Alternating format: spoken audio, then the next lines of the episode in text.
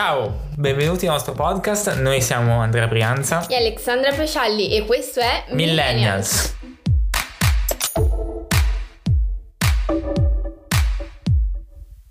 Ciao, innanzitutto ci scusiamo per la bassa qualità dell'audio, ma purtroppo non possiamo avere la stessa di prima e adesso vi spiego perché. Questo episodio è un po' particolare. Abbiamo deciso per prudenza, vista la situazione pandemica, di procedere alla realizzazione del podcast a distanza quindi, almeno per questo episodio, non ci sarà un vero e proprio dialogo.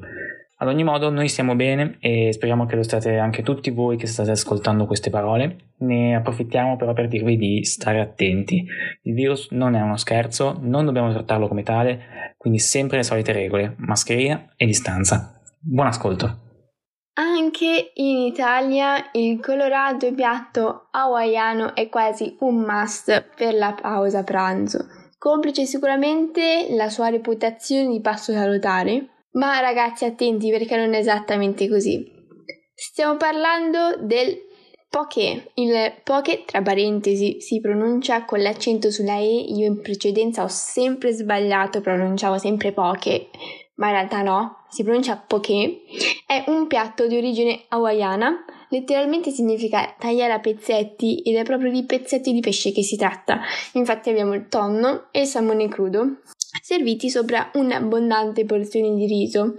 Il pesce viene accompagnato da ogni genere di verdura e condimento. Abbiamo cipolle, alghe, avocado, edamame, mango, melograno, cavoli viola, chi più ne ha più ne metta. C'è solo l'imbarazzo della scelta. Per quanto riguarda numeri e statistiche, ho fatto una piccola ricerca e ho scoperto che già nel 2019 Denivero aveva visto un incremento del 162% di ordini di Poké, Globo del 245% e Just Eat del 200%. Cioè ragazzi, sono numeri veramente alti. Si pensa che il Poké sia un piatto salutare. In effetti, una ciotola di Poké è un piatto molto unico ed equilibrato. Fornisce carboidrati complessi, proteine, omega 3 e fibre. In media sono 300 calorie per porzione, ma ragazzi, non sempre però il poké fa bene alla salute, alla salute. In alcuni casi può essere pericoloso, infatti nel piatto preparato con pesce crudo possono annidarsi parassiti causa di gastriti, ulcere e reazioni allergiche. Quindi ragazzi attenzione perché è dunque importante scegliere i ristoranti che offrano pesce freschissimo e sottoposto ad abbattimento. Ma questo come potete ben immaginare non solo nel poké ma anche e soprattutto nel sushi. Quindi ragazzi, mi raccomando, dovete stare molto attenti a queste cose, a scegliere proprio dove andare a mangiare, perché non tutti i ristoranti sono uguali. Quindi il poké possiamo dire che non sempre è adatto a chi ha dieta, le salse infatti possono far lievitare il contenuto calorico. Per chi vuole stare attento alla linea, quindi è meglio chiedere condimenti light. Mangiare cibo sano non deve essere una penitenza, ma un modo di approcciarsi alla vita e di volersi bene, vedetela così. Mangiare sano fa bene sia al corpo che alla mente. Quindi, come diceva Giovenale, mens sana in corpore sano. Ci sono quattro punti molto importanti a proposito di mm, tutto ciò. Il primo è che bisogna imparare ad apprezzare il cibo naturale e semplice. Oggigiorno non è così scontato.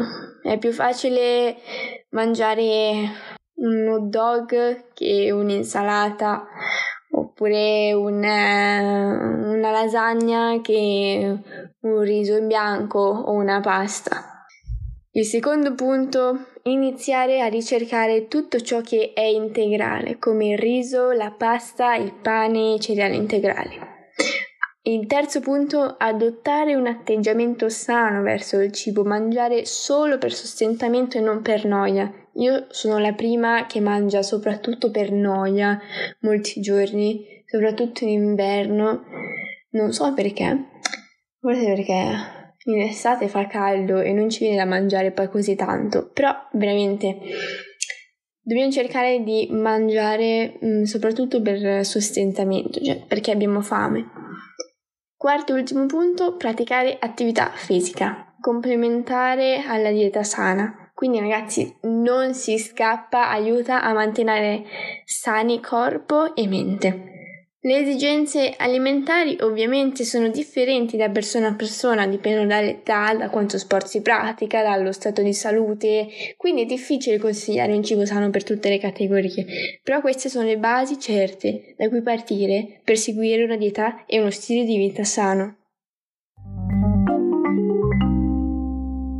Sparse per tutto l'anno abbiamo sentito di sfuggita le notizie su chi ha vinto le famosissime statuette con tanto di una decina di milioni di dollari. Stiamo parlando dei noti premi Nobel. Vorrei parlarvene perché non facciamo mai realmente attenzione, almeno personalmente io, all'importanza delle scoperte di chi ha vinto questi premi. Spesso sentiamo il nome di Tizio, di Caio che hanno vinto, ma non sappiamo chi sia o perché abbia vinto tale premio. Quindi eccoci per una breve rassegna dei premi assegnati quest'anno. Ma prima un pochino di storia. L'ho trovata molto interessante. Perché si chiamano così? Da dove arrivano? Prendono il nome da Alfred Nobel, un personaggio un po' controverso, nato nel 1833 a Stoccolma da un imprenditore svedese. Alfred era chimico, ingegnere, viene ricordato nel suo lavoro per un oggetto in particolare, gli esplosivi. Passò infatti gran parte della sua carriera a lavorare sugli esplosivi fino a mettere a punto quella che oggi noi chiamiamo dinamite. Alfred fece una fortuna perché mh, mm, grazie ai suoi 355 brevetti, 355 esplosivi, eh, fece un'immensa quantità di soldi. Eh, però nel 1888 ci fu un evento che lo scosse profondamente. Durante un esperimento eh, ci fu un'esplosione e il fratello maggiore Ludwig morì. E come potete ben immaginare, in quel momento la sua reputazione non era assolutamente un granché. Tant'è vero che un giornale francese eh, aveva erroneamente inteso che fosse morto Alfred stesso e il titolo in prima pagina recitava È morto il mercante di morte, facendo proprio riferimento ad Alfred. E mm, con questo bruttissimo eh, riferimento a se stesso, Alfred cominciò a pensare che eh, la, dovesse impegnarsi un po' di più per migliorare la sua reputazione e a come sarebbe stato ricordato in futuro, dopo la sua vera morte. Quindi cambiò radicalmente modus operandi, si convinse di non volere più apparire al pubblico come uno spietato industriale e dedicò quindi il 94% del suo intero patrimonio a un'istituzione che assegna premi a chi rende il maggior servizio all'umanità. Il primo dei premi fu assegnato nel 1901, purtroppo Alfred non riuscì a vederlo perché morì cinque anni prima. Ora che sappiamo chi era Nobel, quindi torniamo al 2020. Il nome per la medicina e la fisiologia di quest'anno è stato assegnato a Harvey Alter, Michael Harton e Charlie Rice. Spero di riuscire a azzeccare tutte le pronunce. I tre hanno scoperto il virus dell'epatite C nel 1989, dopo una vita intera dedicata alla medicina e allo studio dei virus. Dobbiamo ringraziarli perché eh, solo grazie a loro possiamo fare gli esami del sangue e anche avere importantissimi farmaci sul mercato al giorno d'oggi. Il nome per la fisica lo hanno vinto invece Roger Penrose, Reinhard Genzel e Andrea Goetz hanno aiutato nella comprensione delle leggi del nostro universo, in particolare eh, hanno studiato i buchi neri e sul fatto che la loro formazione sostiene la teoria della relatività elaborata da Einstein all'inizio del secolo e tra l'altro Penrose ha lavorato anche con persone del calibro di Stephen Hawking. Secondo me il più importante dei nobili di quest'anno è quello della chimica. Eh, l'hanno vinto tutto al femminile Emanuele Charpentier e Jennifer Dunna perché hanno creato un sistema di editing del genoma, cioè eh, un sistema che è in grado di modificare i singoli geni del DNA. Questo è di estrema importanza perché ehm, aiuta tantissimo nella ricerca di terapie contro i tumori e soprattutto delle malattie eh, genetiche ed ereditarie. Il nome per la letteratura l'ha vinto Louis Gluck, è poco nota in Italia perché le sue opere qui in Italia non sono molto diffuse, è una poetessa che ha pubblicato 12 raccolte di poesie incentrate principalmente sul tema della famiglia e dell'infanzia. Le è stato assegnato il premio, a detta della commissione, cito testualmente, per la sua inconfondibile voce poetica che con austera bellezza rende l'esistenza individuale esperienza universale. Il nome per la pace non va a una persona, ma all'Agenzia delle Nazioni Unite WFP, World Food Program, ovvero Programma Alimentare Mondiale, il cui direttore esecutivo è David Beasley, un politico americano, e come potete immaginare ovviamente il premio è stato assegnato per la loro lotta contro la fame nel mondo e soprattutto, per quanto possibile, per aver evitato l'utilizzo della fame come arma nei conflitti. E infine il Nobel per l'economia l'hanno vinto Paul Milgram e Robert Wilson perché hanno ideato un nuovo sistema di aste che persegue l'idea di eh, creare un sistema economico più equo per tutti. Per oggi è tutto, grazie di essere stati con noi. Seguiteci su Instagram millennials.pod per ricevere tutti gli aggiornamenti. Noi ci vediamo la settimana prossima con un nuovo episodio. Qui Alexandra. E Andrea, a presto. Ciao.